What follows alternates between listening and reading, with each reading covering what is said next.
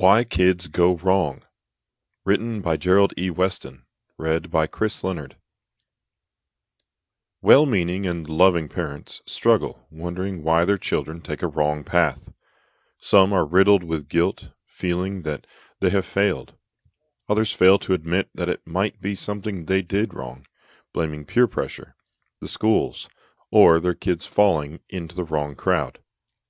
No right-minded person can discount peer pressure and the influence of today's secular education.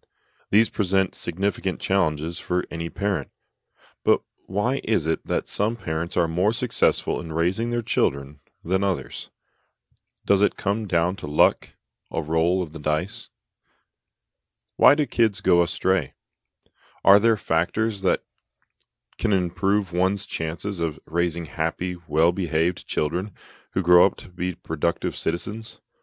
Are there mistakes that can be avoided? Over my forty-five years in the ministry, twenty-five of which I worked at summer camps, I have known and worked with many teens and families. I've known teens who were guilty of nearly everything: armed robbery, breaking and entering, shoplifting, both male and female prostitution, purse snatching, and more out-of-wedlock pregnancies than I can count. Why? In this first of a two-part series, we will look at five reasons why children go astray. Cause number one, hypocrisy. There is nothing greater than hypocrisy that will cause a child to disrespect his parents and their values. When we teach one way but live another, children pick up on this. They are masters at spotting hypocrisy in others while being masters of hypocrisy themselves. How many parents say, "Don't do as I do, do as I say"? Parents who threaten to wash your mouth out with soap if I hear you use that word again, but let that same word come out of their own mouths, will cause their children to lose respect for them. Teaching a child to display good sportsmanship will not work when the father displays poor sportsmanship on the court, in the stands, or watching the game on television. Children must know that their parents are consistent both in what they say and what they do. To do otherwise sends the message that you don't truly believe what you say. No parent is going to live perfectly, but our prime example and way of life must be aligned as closely as possible with what we teach. It is important to understand that there is a difference between a rare parental mistake in a hypocritical life. Everyone will cut us some slack, even our children, when they recognize we did something out of character. In other words, those around us know that we normally don't do certain things, but lost it temporarily. Or, to put it another way, one can be guilty of a hypocritical action, but not be a hypocrite in character. Children must be convinced that their parents, in spite of their imperfections, are genuine, that what they teach is what they truly believe. Sometimes an apology rather than a justification from a parent who commits an out-of-character act will go a long way to building a bond between parent and child. A consistent, non-hypocritical life begins early. I remember seeing a sitcom where the father was reminiscing with his longtime friends about what they did before they were married. A bit later, the father noticed his son sitting dejectedly outside. When he asked what was wrong, his son replied something like this: "You always tell me not to get drunk, race cars, et cetera, but then you and your friends talk about how much fun you had doing those things." Point made.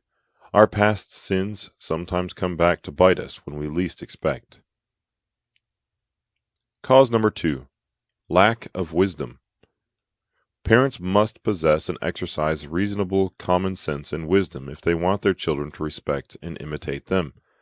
A biblical proverb tells us, in Proverbs twenty-six, verse one, "As snow in summer and rain in harvest, so honor is not fitting for a fool." No parent can keep up completely with the rapidly changing world, yet to successfully rear children we must recognize what we don't know and educate ourselves on critical subjects when necessary. In the nineteen sixties, the Beatles and other rock groups introduced a drug culture from which our Western world has never recovered. Many parents told their teens that if they smoked marijuana, they would become addicted, and all kinds of bad things would happen. The facts did not always match the warnings. Not everyone becomes addicted. Nor did they all die. Parents were correct in warning their teens not to touch the stuff. They knew instinctively that there were dangers, but sometimes their warnings were not given with proper knowledge and understanding. Marijuana today is much stronger than it was in the sixties, and for some it is addictive. One can argue whether it is psychologically or physiologically addictive, but I personally have known those who tried it and gave it up, as well as those who truly were addicted to it. The point is that if our children see that we don't know what we are talking about, they will lose respect for us. It is far better to admit that we don't know and then help them research the subject than to try to pull the proverbial wool over their eyes. And parents must guard against acting foolishly in public or private. Cause number three, unfairness. How often do we hear our kids exclaim, "That's not fair"? Well, most of the time, it is fair. But it is important for kids to know you are fair in your dealings with them. This does not mean that fairness equals equality. John Wooden of U C L A was one of the greatest, perhaps the greatest, basketball coach of all time. His teams won ten national championships in twelve years, and in his book, They Call Me Coach, he made this insightful comment, quote, "I don't treat my players equally. I treat them fairly," end quote. When you allow your daughter to drive the car at age sixteen and don't give the same privilege to your son, you will likely hear the complaint, "That's not fair." Rather than dismiss his protest, it's important to explain why you have made that decision. Your sister has proven herself to be responsible. When you prove you can act responsibly, you will also be given the keys to the family car. The fact is that we cannot set arbitrary dates for our children unrelated to their maturity and character. But it is important that they hear why we make certain decisions. This will not stop their protest, but it is important to state the case as to why our decisions are fair. There's no need to prove it to them, as this is often not possible, but deep down inside they may recognize the truth. At the same time, we must not always dismiss their cries about fairness. I remember a family with two children. The younger one could get away with just about anything, but the older one could seemingly do nothing right. She understood that she was not being treated fairly, and the damage done was tragic. It is good to be introspective when we hear, "That's not fair." Stop and think. Maybe it isn't fair, and if that is the case, make a course correction. A parent must not be duped or intimidated by such complaints, but must be introspective, wise, and, yes, fair. Cause number four, lack of exposure. We really don't need to be told the importance of spending time with our children, whether toddlers or teens. This must be a top priority. How easy it is to become occupied with other pursuits. Selfishness is a sign of our times. Many couples choose not to have children simply because children will cramp their freedom and fun. Others have children but live the childless lifestyle. I'm reminded of the time when my wife babysat a neighbor's toddler. Sometimes, when the mother came home from work to pick her up, the little girl would cry, not wanting to go home. This should have been a warning to the parent, as most toddlers want to spend time with their mothers, even cling to them. When a small child is more attracted to a different adult, or, as the child grows older, to his peers than he is to his parents, this is a dangerous sign.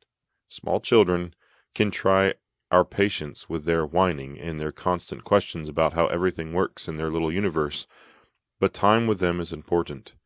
The old argument, pitting the quality of time spent against the amount of time spent, is a foolish one. Both are needed. Several decades ago, the popular Harry Chapin song, Cats in the Cradle, carried a powerful message. It begins with a boy who comes into the world and whose dad is too busy with planes to catch and bills to pay, which meant the boy learned to walk while I was away. Verse two has the ten-year-old wanting to play catch with a ball, but Dad replies, "Not today. I got a lot to do." "That's okay," the son replies as he walks away thinking, "I'm going to be like him. Yeah, you know, I'm going to be like him." Each verse of the song is followed by variations of the same refrain as the song progresses. And the cat's in the cradle and the silver spoon, little boy blue and the man in the moon. "When you coming home, Dad? I don't know when." "But we'll get together then. You know we'll have a good time then. But then never comes. It is not until the son comes home from college that the dad has finally found time for his son. But by that time, his son has his own agenda and has no time for dad. Only after he is retired does he realize his son has grown up, just like him, too busy to spend time with his family. How often we hear, "They grow up so fast. Where has all the time gone?" Time lost can never be recovered, and decent, well-meaning parents sometimes get too busy to spend precious time with their children until it's too late. We understand that teens want to spend time with other teens. This is normal, but have you ever noticed that some teens only want to spend that time away from their own homes? When your children want to spend more time with others than with you, the antidote is not to give in, but to increase your exposure with your children. You take them fishing, you take them shopping at the mall, you play games with them, and take them to their favorite fast food joint. You find a project, such as a garden or sport, to work with them together. Even if they don't appreciate it at the time, the time will come when they will. Cause number five, lack of instruction. The book of Deuteronomy instructs parents on how to teach God's commandments to their children. You shall teach them diligently to your children, and you shall talk of them when you sit in your house, when you walk by the way, when you lie down, and when you rise up. You shall bind them as a sign on your hand, and they shall be as frontlets between your eyes. You shall write them on the doorposts of your house and on your gates. Deuteronomy six, verses seven through nine. Teaching must be diligent, sometimes formal and sometimes casual. It must be relentless, and it must be appropriate to the occasion. I'm reminded of a story a dear friend told me one day. When he was about six years old, he was in a restaurant with his father having something to drink. His father took a five-cent coin out of his pocket and stood it on its edge. He then looked at his son and said, "Who does this belong to?" And his son replied, "You, Daddy." The father then asked his son, if he took it without his father's permission, what would that make him? "A thief," the son replied. The father then gave some powerful advice. "Son, when you take something that belongs to someone else, whether it is a thousand dollars or five cents, that makes you a thief." And the man remembered the lesson the rest of his life. He benefited from having a father committed to actively teaching his son. In part two of this article, we will explore five more causes for children going astray. In the meantime, if you have not read our publication, Successful Parenting God's Way, or God's Plan for Happy Marriage, please call, write, or visit our website for your own free copy.